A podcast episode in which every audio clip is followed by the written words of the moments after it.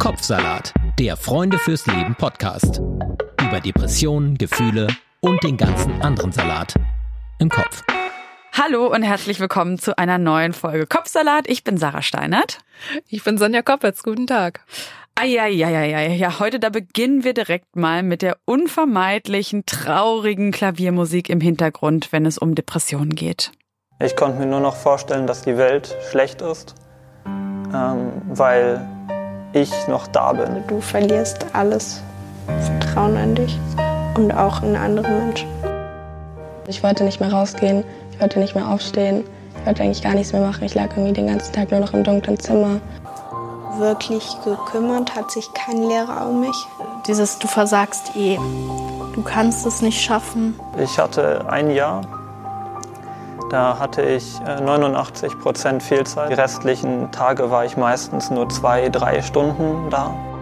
Fühlt man sich im Stich gelassen? Ja. Ja, auch ohne Musik ist es schwer auszuhalten, was die Betroffenen da erzählen. Also das sind 3 16- bis 18-Jährige, die in verschiedenen familiären und emotionalen Situationen stecken und an einer Depression erkrankt sind. Und das war ein Ausschnitt aus dem Film Grau ist keine Farbe. Und der wiederum wurde produziert auch von Jugendlichen, von 15- bis 17-jährigen Schülern aus München. Und die fordern mit eben diesem Doku-Drama auch Schule und Politik zum Handeln auf. Ja, und bei Kopfsalat geht's heute genau darum, also um junge Menschen mit Depressionen. Depressionen gehören nämlich zu den Krankheiten, unter denen Kinder und Jugendliche sogar am häufigsten leiden. 2-4% der Grundschulkinder und 14% der Jugendlichen in Deutschland leiden nämlich daran. Aber das Problem wird stark unterschätzt. So hat zumindest die Welt, also die Zeitung Die Welt, mal in einem Artikel geschrieben. Und das war vor 5 Jahren. Ja, das ist 5 Jahre her. Ich meine, da fragen wir uns, wie ist es denn heute und warum ist das überhaupt so? Und wenn schon Erwachsenen, also uns in unserem fortgeschrittenen Alter so schwerfällt, eine Depression zu erkennen erstmal und dann darüber zu reden, sich Hilfe zu suchen. Wie ist es denn, wenn man noch so jung ist und da krank wird? Also vielleicht sogar noch ein Kind, das ja noch nie was möglicherweise von einer Depression gehört hat. Was soll das dann sagen? Und überhaupt, was kann man dann tun? Vor allem, wenn ihr selbst betroffen seid. Ja, und genau darüber wollen wir heute sprechen mit unseren Gästen. 2 sind es heute an der Zahl. Und zwar mit der TV-Journalistin Julia Zipfel. Die leidet seit ihrer Kindheit an Depressionen. Und wenn sie nicht gerade mit uns am Telefon verbunden ist, dann arbeitet sie an einer Wissenschaftsdoku genau zu dem Thema. Hallo Julia. Hallo.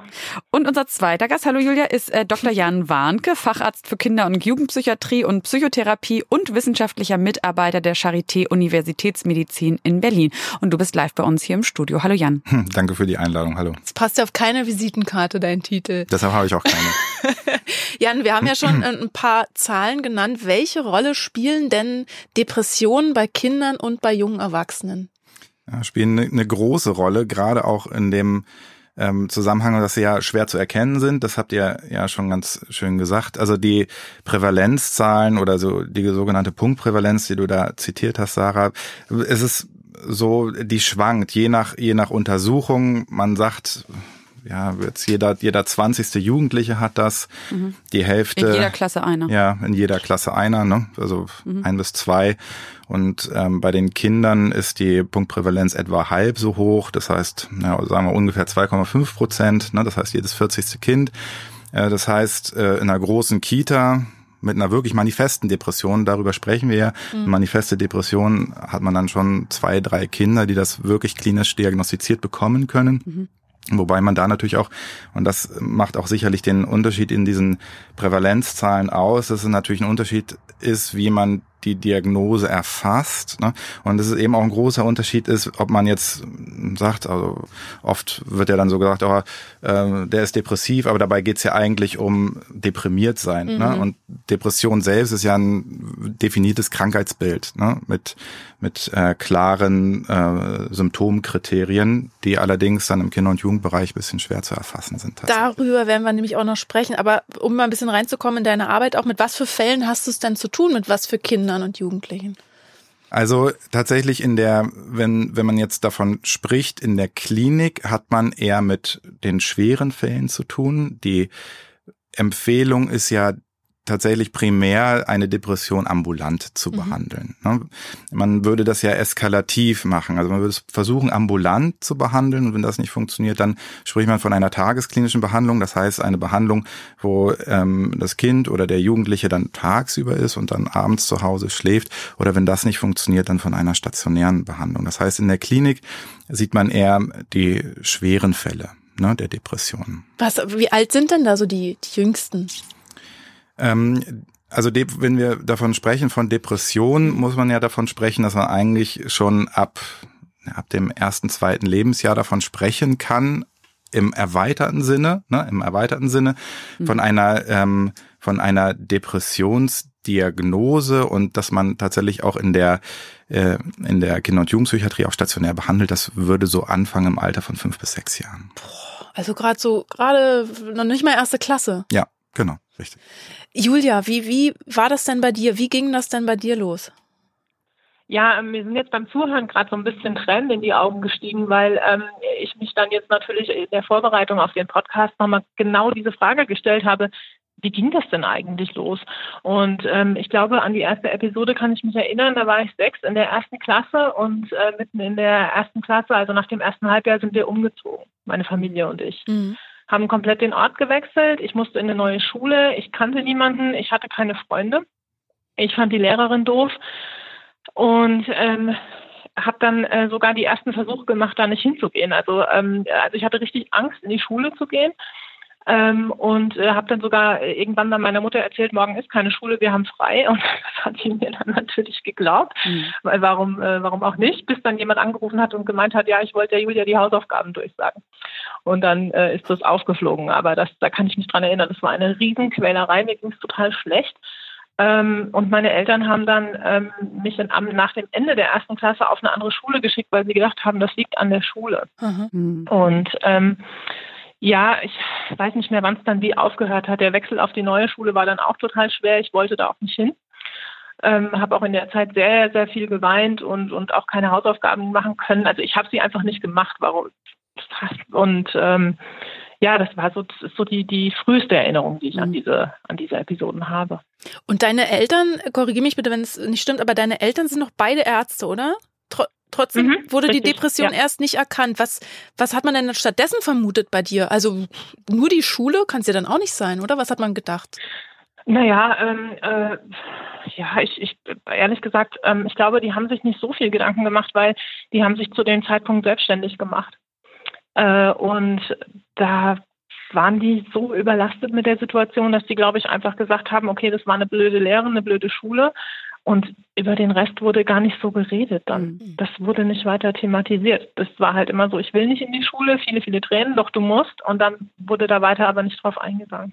Und war das sehr schulspezifisch? Also weil ich versuche mich gerade so ein bisschen reinzufühlen, oder vielleicht ich weiß nicht, ob du dich noch reinfühlen kannst in so deine damalige emotionale Lage. Also war das wirklich so, dass diese Ängste schon sehr mit der Schule und mit dem veränderten Umfeld zu tun hatten? Oder erinnerst du dich irgendwie auch daran, wie du in deinem Kinderzimmer warst und wie du dich so grundsätzlich gefühlt hast? Weißt du das noch? Also ich war, und das ist echt krass, ich weiß noch, dass ich vor dem Umzug, ich habe die Schule geliebt. Ja, ich bin da hingegangen, ich hatte da meine Freunde, es lief alles super, mir hat es Spaß gemacht, lesen und schreiben lernen. Und ich habe gerne gespielt mit anderen, und ich weiß noch, nach dem Umzug, ich habe mich zum Beispiel dann auch geweigert, auf Kindergeburtstage zu gehen. Ich hatte da richtig Angst vor. Ja, ich wollte nicht dahin. Und ich habe am liebsten in meinem Zimmer gesessen und allein vor mich hingespielt. Oder sobald ich lesen konnte, dann später habe ich gelesen. Also ich habe immer irgendwie versucht, so ein bisschen nicht über die Sachen nachzudenken, sondern mich lieber mit fiktiven Figuren oder fiktiven Welten zu beschäftigen. Ja, wenn man selber Depressionen hat, ne, da kann man sich so reinversetzen, aber trotzdem, man kann sich natürlich jetzt gar nicht vorstellen, also weil wir erst im Erwachsenenalter Depressionen bekommen haben, wie das ist, wenn man so als so ein kleines Kind, wo man sich ja rational wahrscheinlich gar nicht erklären kann, dass jetzt irgendwas vielleicht krankheitsbedingt nicht stimmt oder so. Jan, warum ist denn eine Depression bei Kindern oder bei Jugendlichen nicht immer leicht zu diagnostizieren? Ja, das liegt daran, weil zum Ersten die Kinder nicht so sprechen wie Erwachsene. Ne? Wenn man jetzt so ein Kind fragt, Sag mal, denkst du häufig selbstkritisch über dich nach, dann, also es kommt immer drauf an, über welches Alter wir da sprechen. Ne? Das ist das eine. Und das andere ist, dass die Depression gerade im Kindesalter, bisschen so wie so ein, blinder Fleck auch lange war. Ne? Also viele wissen ja gar nicht, dass es sowas gibt. Mhm. Ne? Also das, und dann, wie ich schon sagte, dass die Einschränkungen die depressiven Einschränkungen schon ganz früh anfangen können. Ja, also wir kennen das ja bei Säuglingen von zum Beispiel depressiven Müttern, sehen wir das, ne? Die auch dann Depressionssymptome zeigen. Ne? Das wird natürlich dann anders behandelt als dann jetzt bei älteren Kindern. Aber jetzt gerade so bei Kindern, auch bei Schulkindern sieht das eben auch anders aus, bei Jugendlichen auch.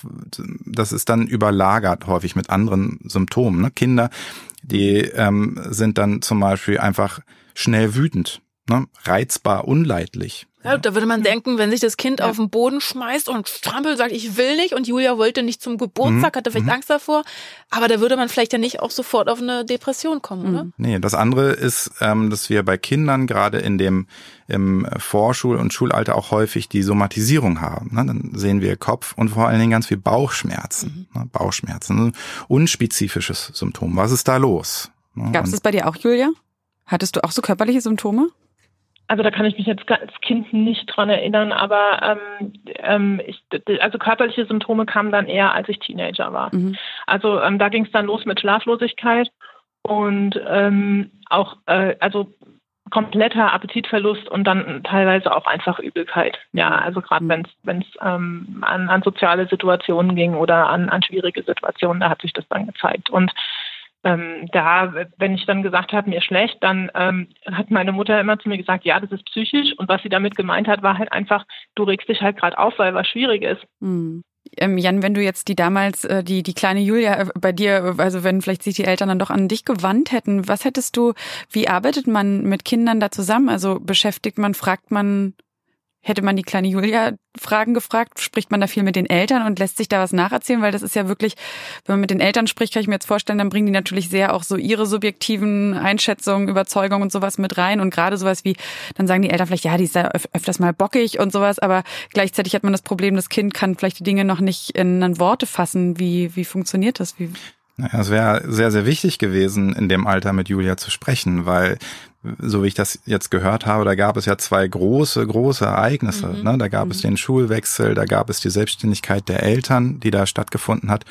Und gerade dann ist es ja wichtig, dass das Kind Gehör kriegt, ne? Dass man einmal hört, was ist eigentlich los. Und in der Kinder- und Jugendpsychiatrie ist das eben ganz, ganz wichtig, dass wir mit dem Kind sprechen, mit den Eltern sprechen und idealerweise mit der Schule sprechen oder mit allen Beteiligten sprechen können, die irgendwie involviert sind in das System. Das macht die Kinder- und Jugendpsychiatrie ja so herausfordernd, dass wir von allen Aspekten das hören wollen, ne? Und hören müssen, auch eben, weil gerade im jungen Alter häufig die Verhaltensbeobachtung dann eben auch im Vordergrund steht, weil die Kinder eben noch nicht so das nicht so gut formulieren können, was eigentlich los ist. Ja, wie machst du das zum Beispiel mit einem 2-jährigen Kind? Wo du ja schon Fragen stellen kannst, aber natürlich kann es nicht sagen, ja du, ich habe Schlafprobleme und ich möchte nicht auf den Kindergeburtstag. Also so würde es ein zweijähriges Kind ja nicht formulieren. Nee, ein 2-jähriges Kind würde das nicht so formulieren. Das 2-jährige Kind würde ja auch dann eher anderweitig in die Behandlung kommen, wahrscheinlich als Zuweisung dann über den Kinderarzt oder die Mama, die sich Sorgen macht. Ne? Dass also 2-jährige Kinder jetzt zu einem Kinder- und Jugendpsychiater gehen, ist eher nicht die Regel. Ne? Also, oder dass man Kinder so früh schon sieht. Ne? Das ist eher nicht die Regel. In Berlin gibt es ja auch nur eine Station, die das, glaube ich, macht mit also auch die Mutter-Kind-Interaktion, die da eine Rolle spielt. Ne? Und was halt ein Kernsymptom ist, oder meine Erfahrung ist, gerade auch in dem jungen Alter, ist eben auch der Verlust an Kreativität oder an Freude am Spiel. Mhm. Das Kind sagt ja nicht, ich habe eine Anhedonie oder so, ne? Sagt das Kind ja was nicht. Was würde das auf Deutsch heißen? Das ist ein Freudverlust. Sondern, oder so, das Gefühl der Gefühllosigkeit, ne? Das kann ja auch Erwachsene auch nicht sagen. Es sei denn, man sagt ihnen, wie es heißt, und sagen die ganz oft, ja genau das ist es, genau das ist mein Problem. Ich fühle mich wie ein leeres Gefäß, ne? So, oder so derartig, ne?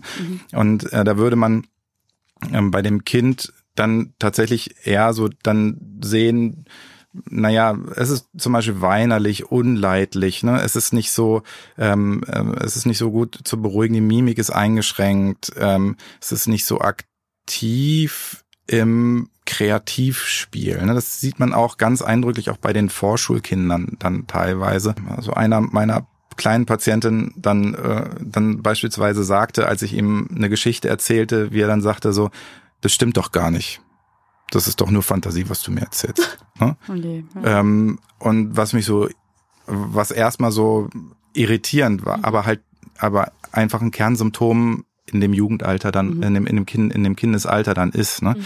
Wir haben jetzt im Großen und Ganzen so eine Trias an Symptomen. Ne? Also es gibt Symptome auf der emotionalen Ebene, auf der kognitiven Ebene und auf der Handlungsebene. Ne? Und die emotionalen Symptome, das wäre sowas wie Traurigkeit und Freudverlust. Ne? Und die kognitiven Symptome, also die Symptome, die das Denken betreffen, das wäre so, man sagt dann immer so, inefficient with self-critical focus. Ja, also Konzentrationsschwierigkeiten und total selbstkritisch. Ne? Alles wird so, ziehen die auf sich. Ne? Also, und dann eben der Handlungsverlust, also diese Antriebsminderung, die Kinder auch haben. Ne? Und je nachdem, je älter die Kinder werden, desto deutlicher wird das und gleicht sich dann auch an die Symptomatik der Erwachsenen dann auch an. Julia, du hast es ja beschrieben, dass du dich ja dann so auch zurückgezogen hast, um dann zu lesen, was natürlich für ein 6-jähriges Kind ist ja schön, wenn man dann liest, ne? Aber wenn man nicht mehr... Naja, sagen wir 7. Oder 7, wenn man aber nicht mehr auf den Kindergeburtstag geht. Also der Rückzug war bei dir dann auch. Wie ging es dann bei dir weiter? Ja, Moment. Ich musste ja gehen. Also ich musste ja auf den Kindergeburtstag gehen. Es wurde ja nicht gehört. Ich habe gesagt, ich will da nicht hingehen und ich musste aber.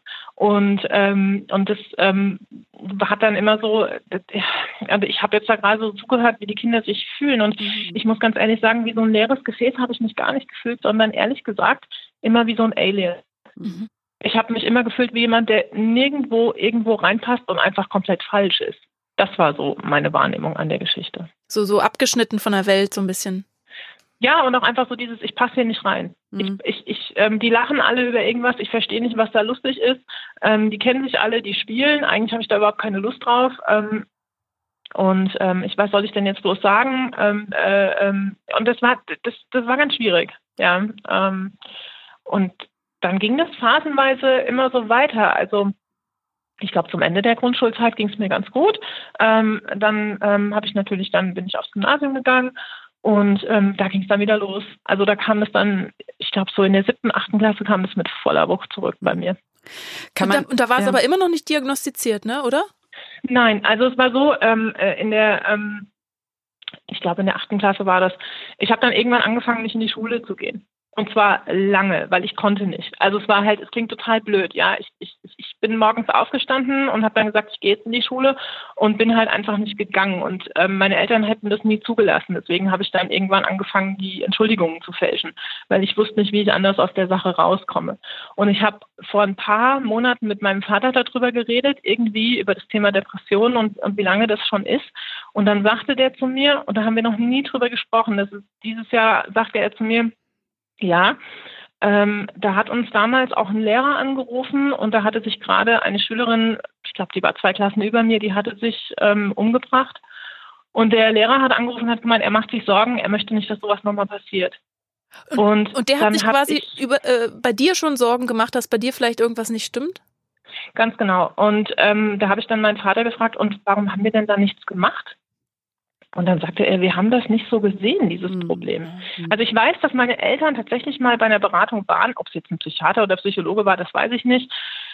Und der hat denen dann irgendwas von Bachblüten erzählt und dann haben die gesagt, komm, wir gehen wieder nach Hause, weil es sind halt so Schulmediziner und mit Bachblüten konnten die gar nichts anfangen und dann wurde darüber nicht mehr gesprochen. Jan, also wenn du das jetzt so hörst, also wir haben ja schon, Julia, ne, weil wenn man sich da so reinversetzt, ich finde das richtig schrecklich, weil man irgendwie jetzt natürlich im Nachhinein so erkennt, boah, welche Rolle auch deine Eltern gespielt haben und die Schule und diese Wechsel, diese äußeren Einflüsse. Jan, was sagst denn du, dieser psychosoziale Einfluss, den man da hat, der auch mit reinspielt, wenn man in einer Depression erkrankt, welche Rolle spielt das nochmal bei Kindern oder bei Jugendlichen besonders? Einen ganz extrem hohen Einfluss hat das natürlich, ne? Also gerade auch wenn ich wenn ich das höre, dann macht mich das auch betroffen, weil die Symptome waren ja da und die kleine Julia hätte eben Hilfe und Unterstützung gebraucht, ne? Und aber manchmal, das kann man auch dann den Personen nicht verübeln, wenn sie so das nicht auf dem Schirm haben oder sagen, also Depression gibt's nicht bei Kindern, also kann meine Tochter keine Depression haben. Hm. Na, wenn etwas, was es nicht geben kann, kann natürlich auch nicht diagnostiziert werden, ne? Und sieht man ja auch bei anderen Erkrankungen, ne, dass Menschen das so ganz lange, also die offensichtlichsten Symptome dann nicht sehen oder wahrhaben wollen, ne? Also nicht unsere Tochter oder nicht ich oder so, ne? Aber also ich finde es ja schon mal toll, dass der Lehrer die Eltern angesprochen hat, ne? Also gerade in der Schule, das ist ja, weil die Kinder die Hauptzeit, die Kinder ja nun irgendwo verbringen, ist ja nun in der Schule. Und gerade da ist es ja, oder ist es meiner Meinung nach total wichtig, auch die pädagogischen Fachkräfte zu schulen und zu sensibilisieren für das Thema. Denn das große Problem an der Depression ist, dass es, wie wir sagen, eine internalisierende Störung ist. Also es geht sozusagen externalisierende und internalisierende Störungen, die wir kennen in der Kinder- und Jugendpsychiatrie. Genau, das Externalisieren heißt, es ist alles, was so expressiv ist. So das Typische wäre jetzt so ein ADHS. Ja, das Kind, man sieht sofort, ja, macht richtig Alarm, geht über Tische und Stühle und diese Krankheitsbilder oder diese Symptombilder sieht man relativ schnell in der Kinder- und Jugendpsychiatrie, weil die einen hohen Druck im sozialen Umfeld machen, ne? Weil die sind dann nicht beschulbar oder der Lehrer wieder oder Filmsystemspringer. Genau ne? Und oder der Lehrer oder die Lehrerin sagt dann irgendwie so, das geht so nicht, ne? Der passt gar nicht auf, der konzentriert sich gar nicht. Genau, der Pascal muss da jetzt irgendwie, da muss jetzt was passieren oder so, ne? Und bei der aber bei den internalisierenden Störungsbildern, zu denen auch die Depression dann zählt und auch gerade es wird dann immer stärker, je älter man wird, ne, dass man sozusagen mit seinem Symptom eben nach innen geht, auch mit, was sich dann ja auch zeigt, mit Wut und Aggression sozusagen, das, was sich halt dann in diesem selbstverletzenden Verhalten dann ja auch äußert, ne. Das fällt erstmal nicht auf. Ja. Die sind dann stiller, die Kinder, aber ist ja ganz gut. Und die lesen, ja, auch wie Julia auch erzählt, dann die Bücher, ne? Die lesen, genau. Und gegen Lesen kann man ja nichts sagen, oder, ach, die Julia ist so schön ruhig, die setzen wir ins Zimmer, die bleibt da irgendwie 6 Stunden und wir können auch Abrechnungen machen oder so, ne, zum Beispiel, ne, wenn ich das jetzt so ein bisschen überspitzt sage. Also wie schon gesagt, man kann das niemandem vorwerfen, weil es irgendwie die mangelnde Information ist, meiner Meinung nach, ne? Da arbeiten wir gegen an. Ja. Julia, wann wurde es denn bei dir letztendlich oder auch wie dann diagnostiziert oder rausgefunden? Mit 21 hatte ich mich gerade, also hatte ein Freund sich von mir getrennt. Und da ging ein total schwarzes Loch für mich auf und ich habe geweint und meine Mutter wusste überhaupt nicht, die hat mich dann getröstet und ich sagte zu meiner Mutter damals, Mama, ich will einfach nur tot sein. Was ich damit meinte, war einfach, ich will, dass dieses Gefühl aufhört. Und meine Mutter war so erschreckt, die hat dann ganz sanft zu mir gesagt, hör mal, wir haben eine Psychiaterin im Bekanntenkreis, willst du da nicht mehr hingehen vielleicht und mit ihr reden? Mhm. Und dann war ich dankbar und habe das auch irgendwie so gesehen und habe gesagt, ja. Und da ist dann die ganze Sache losgetreten worden. Und da war dann auch klar, dass das eben schon, also habt ihr da auch schon rausgefunden, dass das schon so früh... Also das wurde nie thematisiert. Das ist mir jetzt rückblickend alles immer klarer geworden und auch in Gesprächen mit meinen Eltern. Mhm. Und also diese Krankheit hat für so viele Schwierigkeiten in meinem Leben gesorgt. Und ich habe einfach, also meine Eltern haben, glaube ich, einfach nur gedacht, ich bin ein total schwieriger Teenager. Und ich habe einfach nur gedacht, ich krieg's einfach nicht auf die Reihe. Irgendwas stimmt nicht mit mir. Aber das war jetzt auch mit der durch die Beschäftigung mit dem Film ist mir so viel klar geworden, was ich, glaube ich, vorher einfach verdrängt hatte. Was ich mich noch frage, ist so ein bisschen, also woher das kommt bei Julia. Also natürlich, sie hat es uns ja beschrieben mit dem Umzug. Dann die Eltern vermutlich hatten weniger Zeit, wenn sie sich eine Selbstständigkeit aufgebaut haben. Trotzdem, wir reden jetzt diese Folge nicht so viel über Ursachen, sondern in der nächsten Folge. Aber trotzdem kann man wahrscheinlich schon mal vorwegnehmen, es ist ja nicht so, dass das jetzt automatisch schon schon bedeuten muss für jedes Kind, dass es aufgrund dieser Umstände eine Depression bekommt. Oder, Jan? Nein.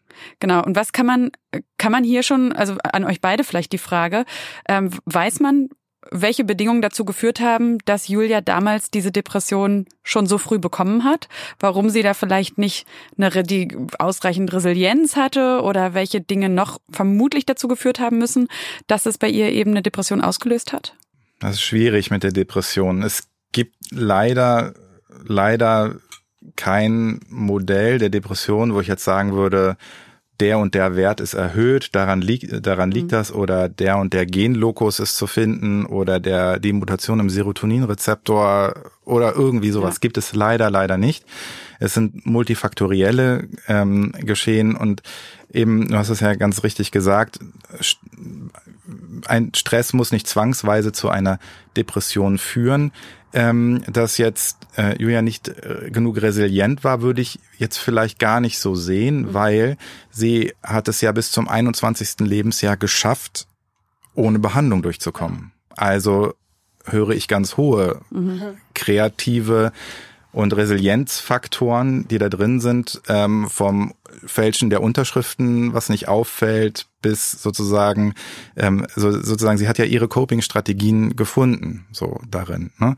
Woran es jetzt liegt, kann man im Endeffekt nicht sagen. Ne? Man macht sich dann auch was vor, wenn man es sozusagen in der Nachschau macht. Ja. Ne? Wir sagen, das ist ein Rückschaufehler. Ne? Am Ende hat man es immer gewusst. Ne? Oder am Ende war es immer klar. Ne? Natürlich war es so. Julia, wie geht's dir damit? Ja. Also, ich probiere auch mal, also ich frage mich auch ständig, warum dann Depression, warum muss das jetzt sein und wo kommt das her? Geht's dir auch so? Hast du da irgendwelche Antworten für dich gefunden? Nein, weil für mich ist es eigentlich so, dass ich mir sage, okay, ich habe halt einfach diese Veranlagung, ja. Weil ich habe eine 2 Jahre jüngere Schwester und die hat diese ganzen Umbrüche und Veränderungen, hat die mit links gewuppt. Die hatte sofort überall neue Freunde und hat sofort alles gemacht. Und ich gehe einfach davon aus, dass das einfach zu mir dazugehört, ja, zu den Eigenschaften, zu den Verletzlichkeiten und dass das halt einfach, ja, ein Teil von mir ist. Aber trotzdem frage ich mich dann immer, also wenn wir jetzt auch genau deine Geschichte hören, Julia, wo auch die Eltern ja auch eine große Rolle, oder Eltern natürlich immer eine große Rolle spielen für Kinder, weil das sind ja die wichtigsten Menschen auf der Welt. Welche Rolle spielen denn die Eltern, wenn ein Kind eben oder ein Jugendlicher krank ist mit einer Depression? Ja. Eine extrem große Rolle. Das eine, ne, also wenn man jetzt sagt, so, wir haben ja, wie ja schon gesagt, das biopsychosoziale Modell. Ne? Also das eine im Rahmen natürlich der Biologie, unsere Gene stammen sozusagen von unseren Eltern. Meine Frage wäre dann, gibt's denn bei dir im Familienkreis eine Depression, Julia? Gibt's denn da depressive Erkrankungen im Verwandtschaftsfeld? Ja, durchaus, ja. Mhm. Ja, es wird vielleicht nicht unbedingt von allen so benannt oder auch so gesehen, aber wenn man weiß, worauf man achten muss, dann definitiv. Ja. Genau, also da könnte man jetzt postulieren, es gibt also wahrscheinlich eine biologische Belastung, dann biopsychosozial, also man würde dann natürlich, die Eltern haben eine große Rolle, wie sie eben auch mit den Problemen und mit den Hilferufen des Kindes dann auch umgehen, ne? Ob sie sagen, streng dich an oder das ist halt jetzt nichts oder ob sie jetzt sagen, ach Mensch, dann pass mal auf, man darf auch mal traurig sein, aber oder was ist denn jetzt los mit dem Kindergeburtstag, warum hast du so eine Schwierigkeit mit den Kindern da umzugehen, ach naja, komm, lass uns doch jetzt nochmal, ich weiß, Mama hat jetzt gerade nicht so viel Zeit, aber lass uns doch mal, vielleicht können wir gemeinsam irgendwie eine Lösung dafür finden oder so, Mama hat dich trotzdem lieb. Mhm. Ne? Natürlich haben Eltern eine ganz enorme Rolle, ne? Aber was ganz wichtig ist, dass man jetzt nicht sagt, dass Eltern daran schuld sind, dass die Kinder depressiv sind. Das wäre mir ganz wichtig, ne? Weil Eltern tun es immer nach bestem Wissen und Gewissen. Ne? Und Eltern sein ist nun mal auch echt ein harter Job. Ich spreche aus Erfahrung. Ich spreche aus Erfahrung. Es ist wirklich ein harter Job. Wir tun, was wir können. Ne? Aber gerade sollten halt solche Verläufe halt uns erinnern, dass es eben wichtig ist, es besser zu machen, ne? Oder wenn man mehr weiß, es wirklich dann zu verbessern, ne? Und dann eben auch als Eltern zu hören und die Kinder, und das ist ganz, ganz wichtig, Kinder ernst nehmen. Mhm. Kinder reden keinen Quatsch, sondern wir müssen sie ernst nehmen. Das ist ganz wichtig. Mhm. Ne? Julia, wie hast denn du das mit deinen Eltern jetzt im Nachhinein? Also wenn es ab 21 wusstest du, okay, Depression ist ja dann irgendwie eine Erklärung dafür, dass es dir schon in der Kindheit oft sehr schlecht ging. Wie hast du das mit deinen Eltern dann aufgearbeitet? Oder hast du es überhaupt aufgearbeitet? Gar nicht so. Ich habe das jetzt, das ist schwierig für die. Mhm. Also das ist nicht einfach für die, damit umzugehen. Und das ist jetzt seit der letzten schweren Episode, die in der psychosomatischen Klinik endete, ist es aber auch so, dass die, da scheint durchaus eine zurückhaltende Fürsorglichkeit durch. Also die wollen mich nicht bevormunden, aber da kommt dann halt auch immer, das ist schön, dass dir das alles so viel Spaß macht und das ist schön, dass du dich bei der Arbeit so engagierst, aber du weißt, du musst auch gucken, dass du dich nicht übernimmst und so weiter. Also da kommt jetzt so die Fürsorge durch, weil die halt Angst haben, dass das nochmal so schlimm werden könnte. Mhm. Weil ich glaube, das war der Weckruf für die vor 2 Jahren, als ich in die Klinik kam, wie schlimm das tatsächlich sein oder werden kann.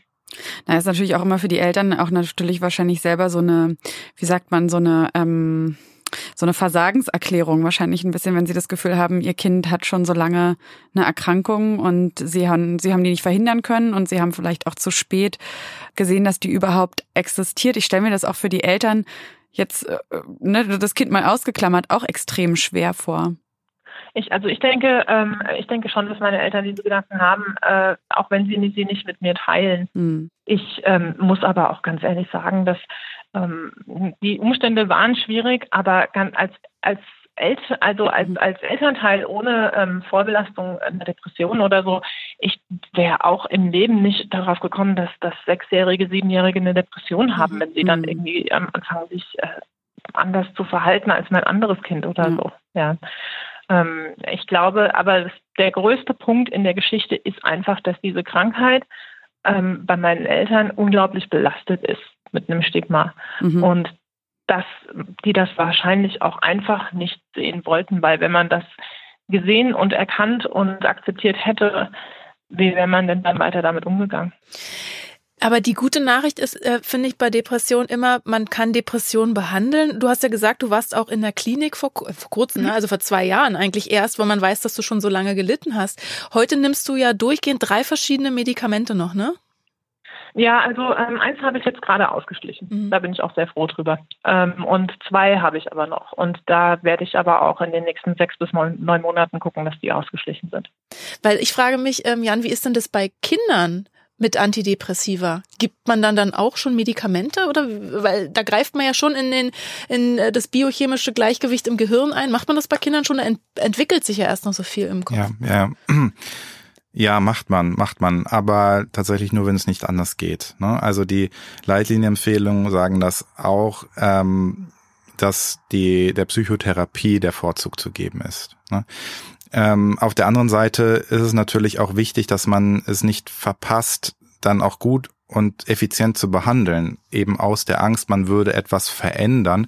Denn tatsächlich den Leidensdruck erzeugt die Depression, nicht das Medikament. Mhm. Und Depression neigt eben auch zu einer Chronifizierung, wenn man so in einigen Fällen, weil die Depression ja eben mit einem sozialen Rückzug zum Beispiel vergesellschaftet ist, mit einem negativen Selbstbild und einem, wie man jetzt, ich sag mal, verhaltenstherapeutisch sagen, mit einem Verstärkerverlust. Man verliert Ressourcen, gute Sachen, die man macht, ne?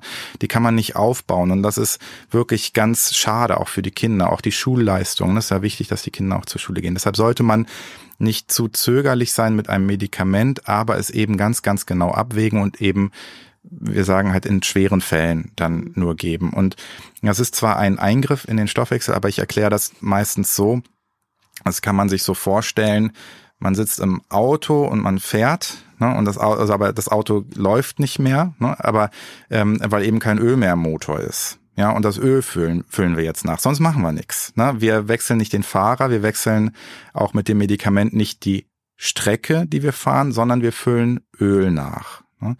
Und das illustriert eben auch ganz gut die Möglichkeiten, aber auch die Grenzen der medikamentösen Behandlung, weil eigentlich eher aus der ADHS-Behandlung entlehnt wäre ja no skills in pills. Das heißt, nur ein Medikament bringt nicht genug, ne? Also bringt eben was, um sozusagen bringt den Motor wieder zum Laufen. Fahren muss man selbst. Fahren muss man selbst und auch entscheiden, wohin man fährt und wie man das macht mit dem Abbiegen und Gas geben und so, ne? Und das sind eben alles Elemente der Psychotherapie, ne? Also, oder auch der Soziotherapie, ne? Julia, wie hast du das dann rückblickend in der Schule durchgehalten? Also ohne eben Antidepressiva, die du dann später verschrieben gekriegt hast, ohne Therapie, weil man ja noch gar nicht wusste, dass du eine Depression hast. Wie du, ich meine, heute bist du gestandene TV-Journalistin. Du hast es ja irgendwie geschafft. Lass uns daran teilhaben. Ich weiß es nicht. Ich hab's, war ja dann auch phasenweise und ich hatte ja dann, also nachdem das auf der Schule in der Mittelstufe so richtig eskaliert ist, durfte ich dann mal wieder von meinen Eltern ausgelöst die Schule wechseln, weil die halt wieder gesagt haben, das liegt an der Schule. Und es wurde dann aber auch tatsächlich besser. Ich glaube, vielleicht kam dann auch dieser Schulwechsel mit dem Ende von der depressiven Episode. Mhm. Und da kamen plötzlich wieder, da habe ich dann auch so vorsichtig Kontakte geknüpft, bin auch von mir aus auf die Leute zugegangen, habe das auch zugelassen, dass Leute auf mich zukommen. Und das war dann, also die letzten Schuljahre waren für mich eigentlich dann auch wirklich schön. Also ich muss sagen, der Schlüssel für mich waren die Psychotherapien und besonders jetzt in den letzten Jahren die Verhaltenstherapie, die habe ich in der Klinik kennengelernt und das war für mich der absolute Augenöffner. Und auch ich hatte das Gefühl, dass ich mit meiner Verhaltenstherapeutin mich ganz sanft so ein bisschen umprogrammiert habe, um diese Verhaltensmuster, die nach hinten losgehen können, umzuprogrammieren, beziehungsweise die zu erkennen und mich selber zurückzunehmen und zu sagen, Moment. Betrachte die Situation nochmal genauer. Oder was ist das jetzt für ein Anteil? Oder auch mir selber einzugestehen, mir ist das jetzt zu viel, es geht jetzt einfach keine Leistung mehr. Mhm. Ja, oder ich auch mal endlich mal zu sagen nach dieser ganzen Zeit, nee, ich will das nicht. Nein, ich will euer Jobangebot nicht, auch wenn es für mich jetzt irgendwie eine Festanstellung und was weiß ich alles bedeuten würde. Ich möchte das nicht. Mhm. Nein, ich möchte jetzt nicht noch einen Film machen. Nein, ich möchte heute Abend nicht weggehen, wir treffen uns morgen. Und einfach dieses Nein und ich entscheide jetzt und ich gucke auf mich, das hat sich dann, und ich bin jetzt 40. Ja. Ich glaube, es ist einfach... Aber du siehst viel jünger aus, Julia. Bitte? Du siehst aber viel jünger aus. Das sieht man jetzt hier im Podcast nicht. Danke. Aber was ich da mit dem ganzen Geschwafel eigentlich sagen will, ist, ich glaube, man kann immer noch mal ein bisschen was schrauben und verbessern und mit dem richtigen Therapeuten und mit der richtigen Therapie und mit der richtigen Selbstfürsorge immer noch ein bisschen was dafür tun, dass es einem noch besser geht und dass man diese alten Glaubenssätze vielleicht sogar noch ein Stück weit loslassen kann. Davon bin ich fest überzeugt. Aber, ja, finde ich auch super. Ich weiß halt aber eben auch selber, dass echt ein hartes Stück Arbeit ist und ich frage mich trotzdem nochmal an dich vielleicht, Jan, weil es gibt natürlich auch einfach Fälle, du und Julia hat es auch erzählt, wo das Kind es dann nicht packt und wo vielleicht eigentlich von jemand von außen hätte mal helfen müssen, wo eine Hilfe vielleicht doch total geholfen hätte. Ja, weil als Erwachsener kannst du es natürlich ganz anders reflektieren, als wenn du dann als 6-jähriges Kind aber braucht es nicht auch irgendwie gerade, und natürlich, es müssen dann nur die Eltern sein, die aus welchen Gründen auch immer nicht die richtige Hilfe leisten können oder vielleicht der Lehrer, der das auch nicht kann. Also denkst du auch manchmal, dass es irgendwie institutionell oder noch irgendwie andere Stellen geben müsste, so dass Kinder nicht in so eine, weil es ist einfach so schlimm, finde ich, zu hören, wenn man weiß, so ein kleines Kind, was sich noch nicht artikulieren kann, noch kein Telefon irgendwie selber bedienen kann vielleicht, dass es dem so schlecht geht, so wie kann man nicht irgendwie da noch was tun oder helfen? Das wäre auch mein größter Wunsch, ne, dass man da die Versorgungssituation einfach massiv verbessert. Also es gibt ja Programme und es gibt natürlich auch niedergelassene Kinder- und Jugendpsychiater, es gibt ja Kinder- und Jugendpsychiatrische Kliniken, aber zu wenig. Ne, zu wenig, und es hängt ja vielleicht auch so ein bisschen mit dieser Stigmatisierung da zusammen, ne, ihr habt das ja auch so angesprochen, psychische Erkrankungen sind nicht so akzeptiert, wie ich sag mal jetzt ein gebrochenes Bein, das auf der einen Seite, und auf der anderen Seite sind eben, das ist auch das Problem, Kinder eine Gruppe, die nicht so gut für ihre eigenen Rechte kämpfen kann. Na, ich meine, fängt ja nur mit den Kinderrechten schon an, und das ist eben die Kleinen, die müssen wir schützen, wir müssen sie ernst nehmen. Und naja, ich kann da jetzt nicht politisch werden, aber doch, kannst du. Aber man braucht einfach viel mehr Geld in Institutionen. Man muss sozusagen die Lehrer schulen und ihnen auch Beratungskräfte zur Verfügung stellen und Stellen schaffen für Schulpsychologen, Sozialarbeiter. Ne? Schule ist meiner Ansicht nach auch ein wichtiger Angriffspunkt auch für Präventionsprogramme. Ja? Wo es auch Untersuchungen zu gibt, dass das extrem viel bringt. Aber ich meine, wir leben heutzutage in einer Zeit, wo, also ich meine, ich bin jetzt nur Psychotherapeut, ich bin wirklich sehr, sehr überzeugt von Psychotherapie, aber wenn man mal eine Psychotherapie gemacht hat, hat man große Probleme, dann später nochmal eine Berufsunfähigkeitsversicherung abzuschließen, obwohl es erwiesen ist, dass eine Psychotherapie zu einer verringerten Mortalität führt, also dass man, dass die Wahrscheinlichkeit wieder krank zu werden geringer ist, ne? Und das ist also schon manchmal zum Schreien.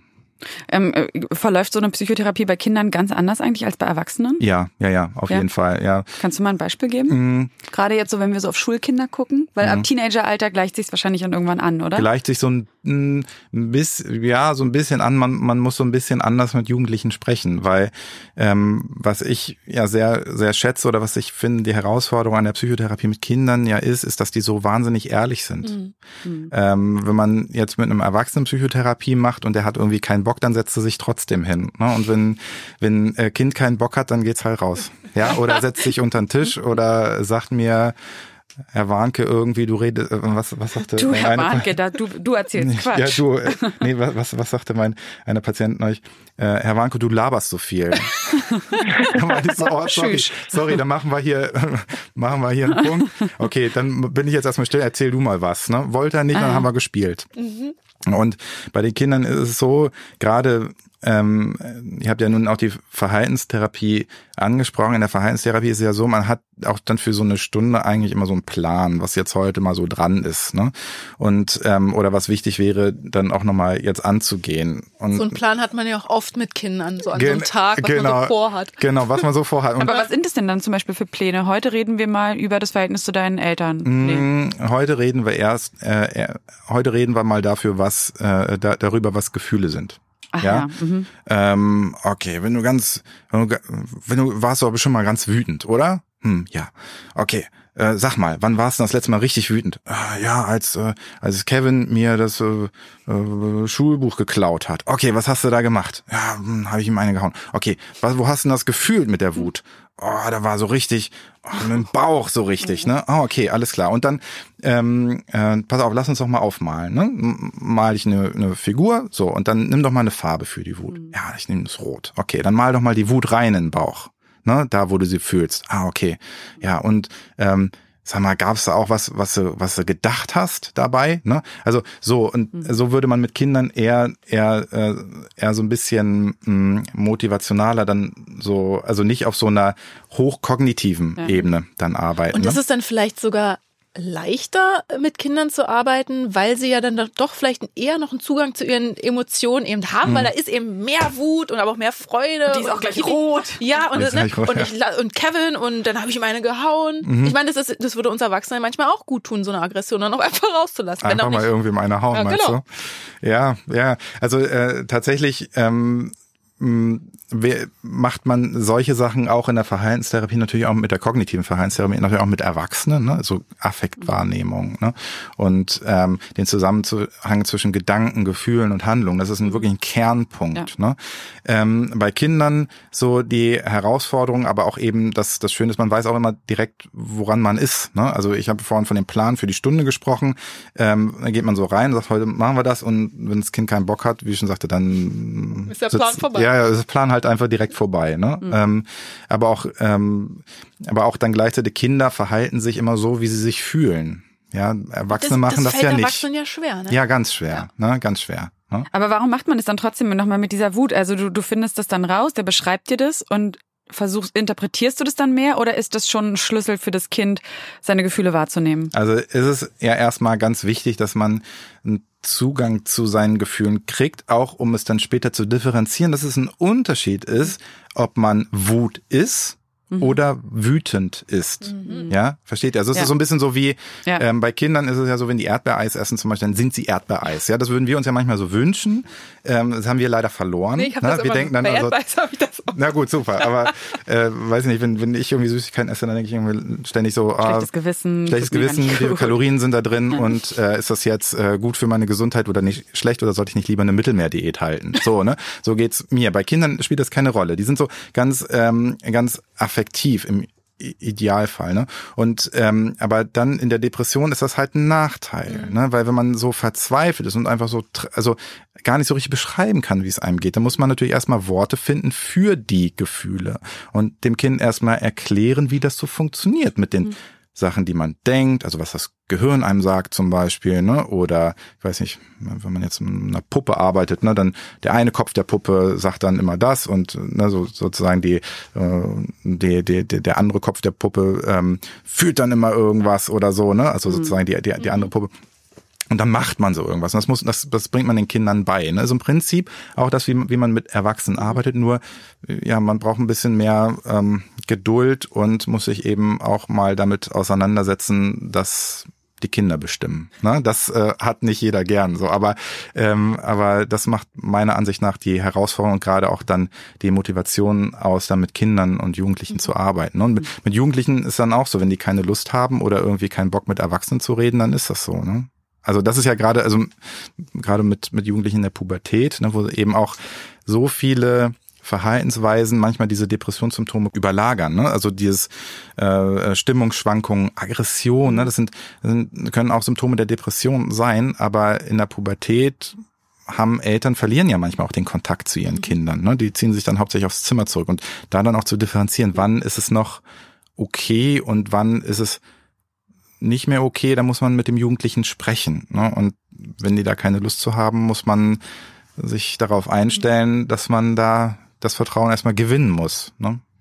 Julia, was sagst denn du, was hast denn du aus deiner Therapie, also was war das Wichtigste, was du über dich gelernt hast und über auch den Umgang mit deiner Erkrankung? Also das Wichtigste war, dass ich die Priorität in meinem Leben bin und nicht andere Leute. Das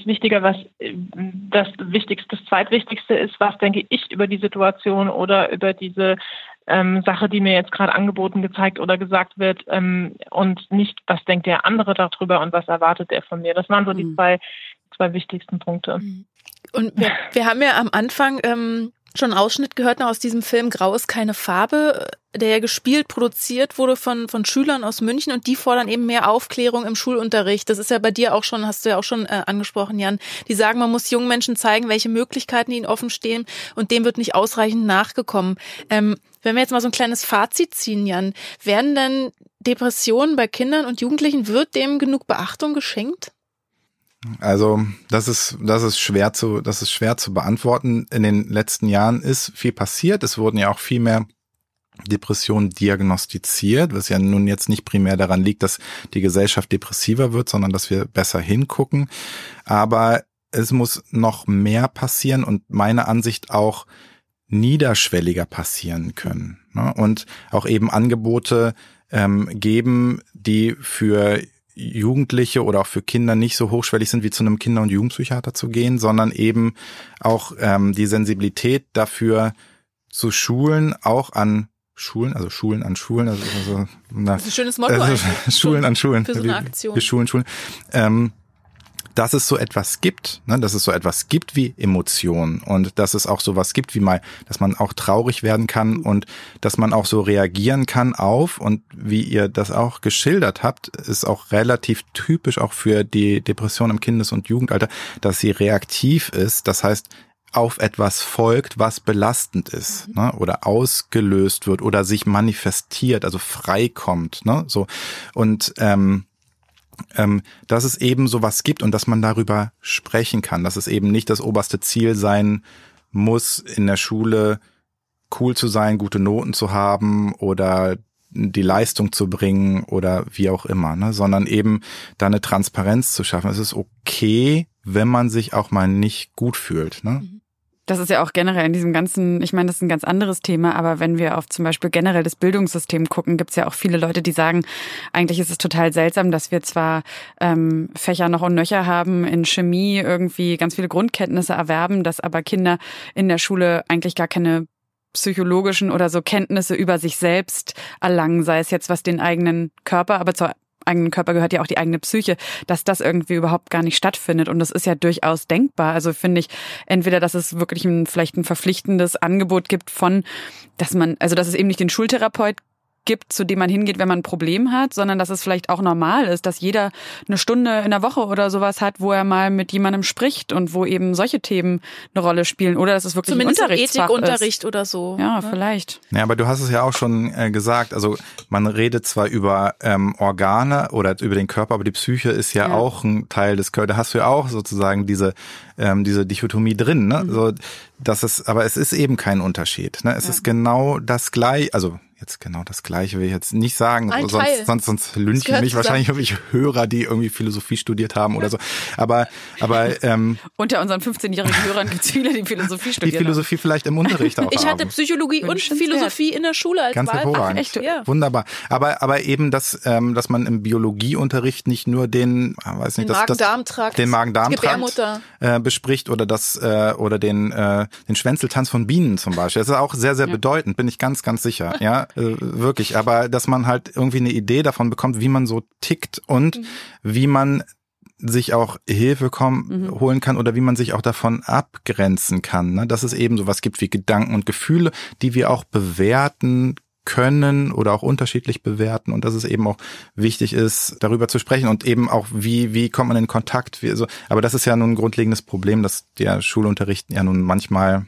Ich hoffe, frontal ist. Ja, ein bisschen, oder auch nicht so das widerspiegelt, was halt nötig wichtig ist. Wäre. Oh, wichtig wäre. Ne? Oder, da müssen erst wir mit unserem Podcast kommen. Genau. Ja, oder Julia eben mit ihrem Film. Julia, du arbeitest ja gerade noch an deiner Wissenschaftsdoku eben zum Thema Depression. Du hast ganz viel über dich auch im Nachgang erst gelernt, über deine Depression, warst jetzt auch gerade in Harvard. Wenn du jetzt der 6-jährigen Julia von damals was mit auf den Weg geben könntest... oder anderen betroffenen jungen Menschen? Was wäre das? Ich würde einfach sagen, das ist okay, wie ihr euch fühlt. Man kann was dagegen machen. Das muss man nicht ewig aushalten oder in Furcht leben, dass es wiederkommt. Es gibt effektive Methoden, die euch helfen können und es ist völlig in Ordnung, auch mal sich traurig, leer oder falsch zu fühlen.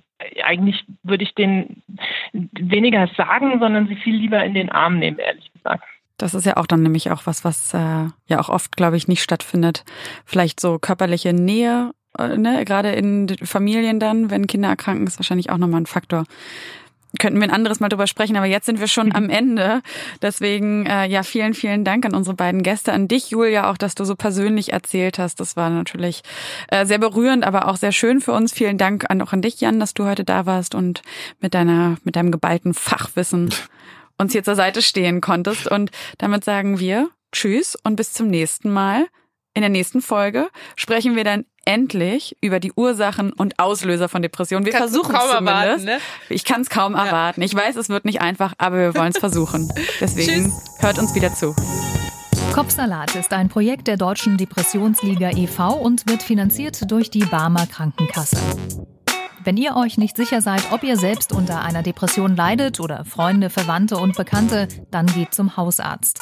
Infos zu weiteren Anlaufstellen und Krisenberatungen findet ihr auf der Homepage von Freunde fürs Leben, frnd.de. Was glaubt ihr denn, was ihr seid? Verdammt nochmal! Verrückt oder sowas? Ihr seid es nicht! Kopfsalat, der Freunde fürs Leben Podcast.